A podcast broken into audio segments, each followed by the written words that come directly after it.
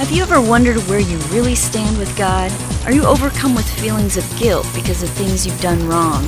Are you tired of religion that focuses on rules that you can't keep? Have we got good news for you?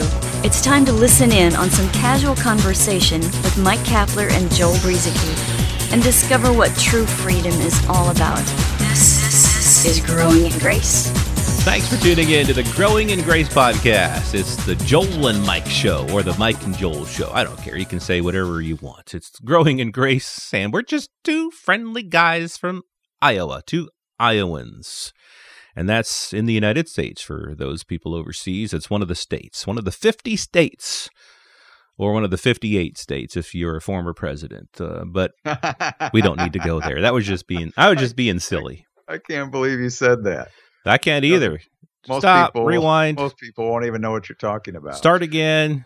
Take that out of there. No, don't, don't take that out. that was funny. But uh, yeah, we're, so we've been going through this uh, series, summarizing the scripture, and it's there's a lot of it's just there's obviously the Bible, sixty six books. It is a huge book. Some people try to get through it in a year. I've never done that myself. And I know some listeners say I've been through it three times in a year. Well, well, good for you. but it is a big book. There's a lot of stuff in there, and we're we're basically trying to hit some of the highlights. Eh, Really, when you look at the big picture of the Bible, it all points to Jesus. That's really the point. Jesus, his finished work, God sent his son so that we could be restored to God after the the fall, after what happened with Adam. And God had always planned on doing this because he so loved the world. He loved everybody so much that whoever believes in him will not perish but have eternal life. And so the the big picture of the Bible it all points to that. It all points to Jesus, him being the way, the truth and the life and him including us in his family uh, all because of his great love for us. And so in in the meantime, you've got all these different books. You've got all these different stories. You've got all these different things that happened, all these different writings. And sometimes they say different things. Like we were talking about last week. Part of what Jesus and, and his ministry was, was to the lost sheep of the house of Israel. It wasn't a ministry to Christians, so to speak, and it definitely wasn't a, a message. Uh, it wasn't a ministry to Gentiles, those those people who weren't of Israel, because he said, "I was sent not ex- I was ex- I was not sent except to the lost sheep of the house of Israel." But why was that? Why did Jesus have this exclusive ministry to the lost sheep of the house of Israel? And why is that included in the Bible in the first place? We get some clues from Paul's writings. Paul said, speaking of Israel, I bear them witness that they have a zeal for God, but not according to knowledge. For they, being ignorant of God's righteousness and seeking to establish their own righteousness, have not submitted to the righteousness of God. For Christ is the end of the law for righteousness to everyone who believes. You see, the people of Israel thought that they could establish their own righteousness in front of this holy God, in front of God, and in doing so, they had not submitted to his righteousness because they were seeking to establish it on their own through their own works. But the righteousness of God can only be received as a gift. And so Jesus had this ministry, born of a woman, born under the law to redeem those under the law.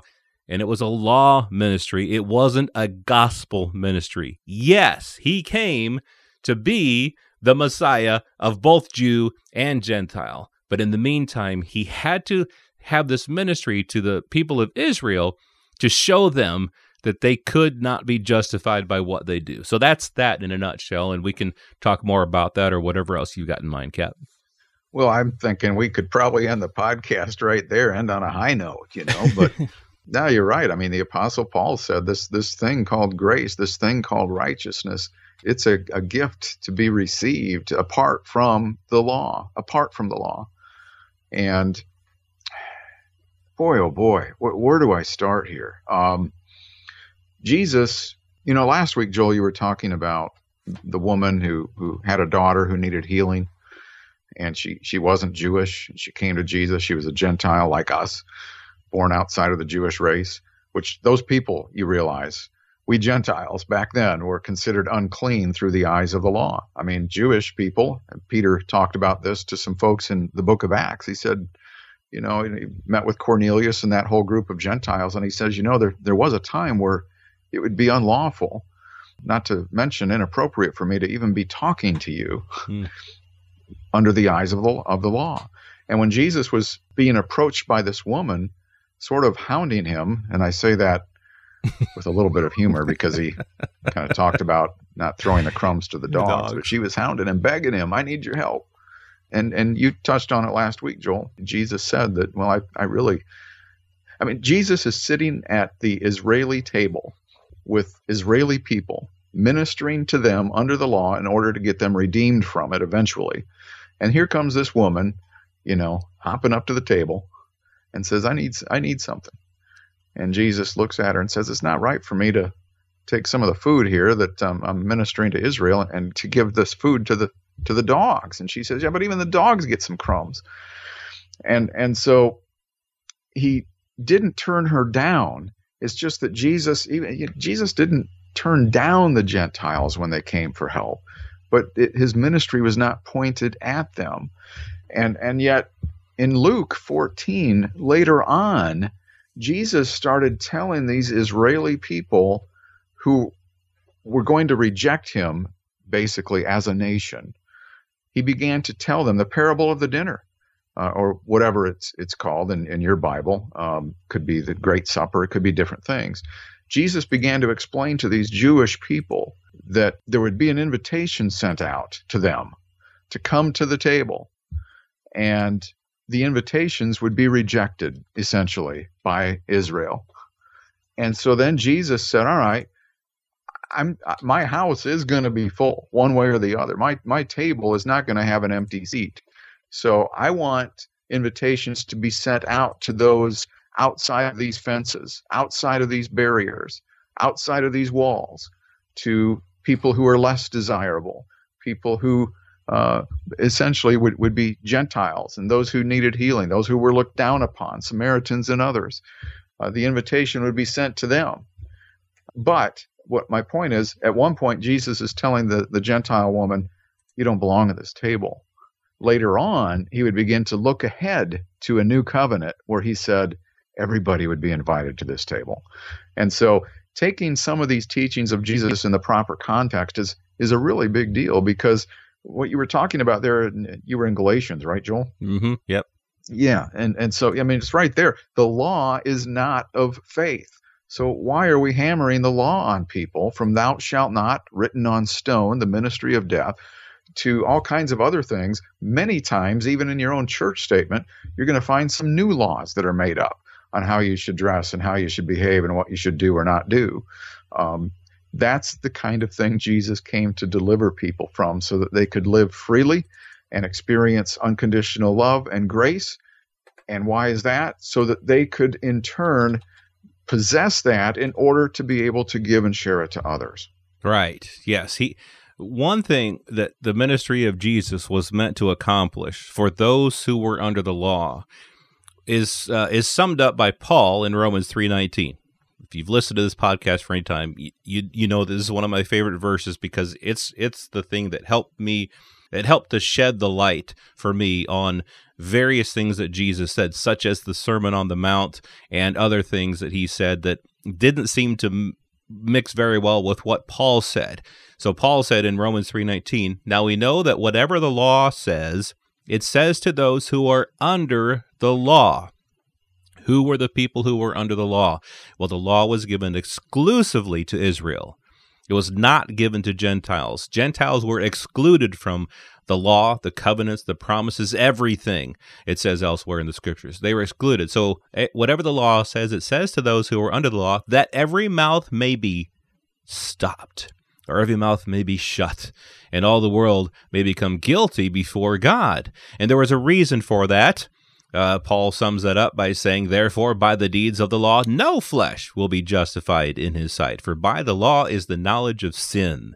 So when you look at the Sermon on the Mount, for example, Matthew 5, 6, and 7. When you look at other things that Jesus said, if you try to make that into a Christian teaching, you're, you're really missing the point. He was speaking, again, to those who were under the law, the lost sheep of the house of Israel, for the purpose that the law was given to shut mouths and to make people guilty. So when Jesus was saying things in the Sermon on the Mount, such as pluck out your eye, cut off your hand if it causes you to sin. When he says that you shall be perfect, as your heavenly Father is perfect. When he says, if you don't forgive others, God won't forgive you. He's talking to those who were under the law, effectively shutting their mouths. These were people, again, who were trying to establish their righteousness by what they do, by the law but the law cannot justify anybody. The only thing that the law can do is is it can increase sin, but it can't stop sin. It can't establish you can't establish your righteousness by by keeping the law. You have to receive God's righteousness as a gift. And so what happened when Jesus taught these things is that people either mocked him or they they uh, rejected him or or they they realized hmm, and, and, their mouths were stopped. They, they they couldn't justify themselves. They realized that they couldn't justify themselves by their works anymore, and so that's kind of what Jesus's ministry was meant to do.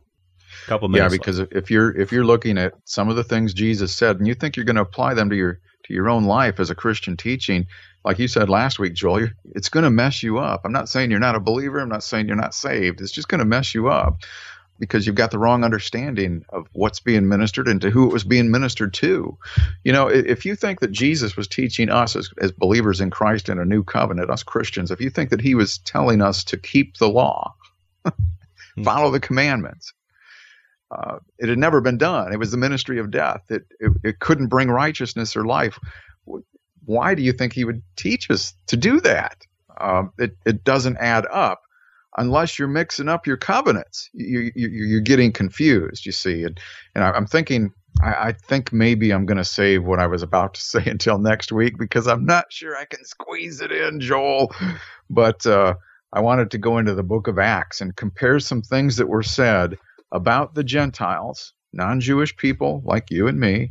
Um, I wanted to go back and, and, and check on some things that were said by the apostles and some leaders at the church in Jerusalem regarding the law and the Gentiles and what it would mean going forward for them and how it differs from what Jesus said if you're going to think that Jesus was talking to us on many of these occasions. There's a big difference there. So, who was right? They were both right. What Jesus was ministering was true and right to who he was ministering to, and what the apostles were ministering was true and right for those under a different covenant. And once you begin to see this, it changes everything. So I hope that you'll stick with us. Uh, we'll try to clear some of these things up as we continue in our series of summarizing the scriptures. Check it out each week right here at growingingrace.org. We'll see you next time. This has been Growing in Grace with Mike Kapler and Joel Brueseke, heard online through various internet sources around the world each week. To access hundreds of past programs, visit graceroots.org. Share it with a friend and listen again next week for more Growing in Grace.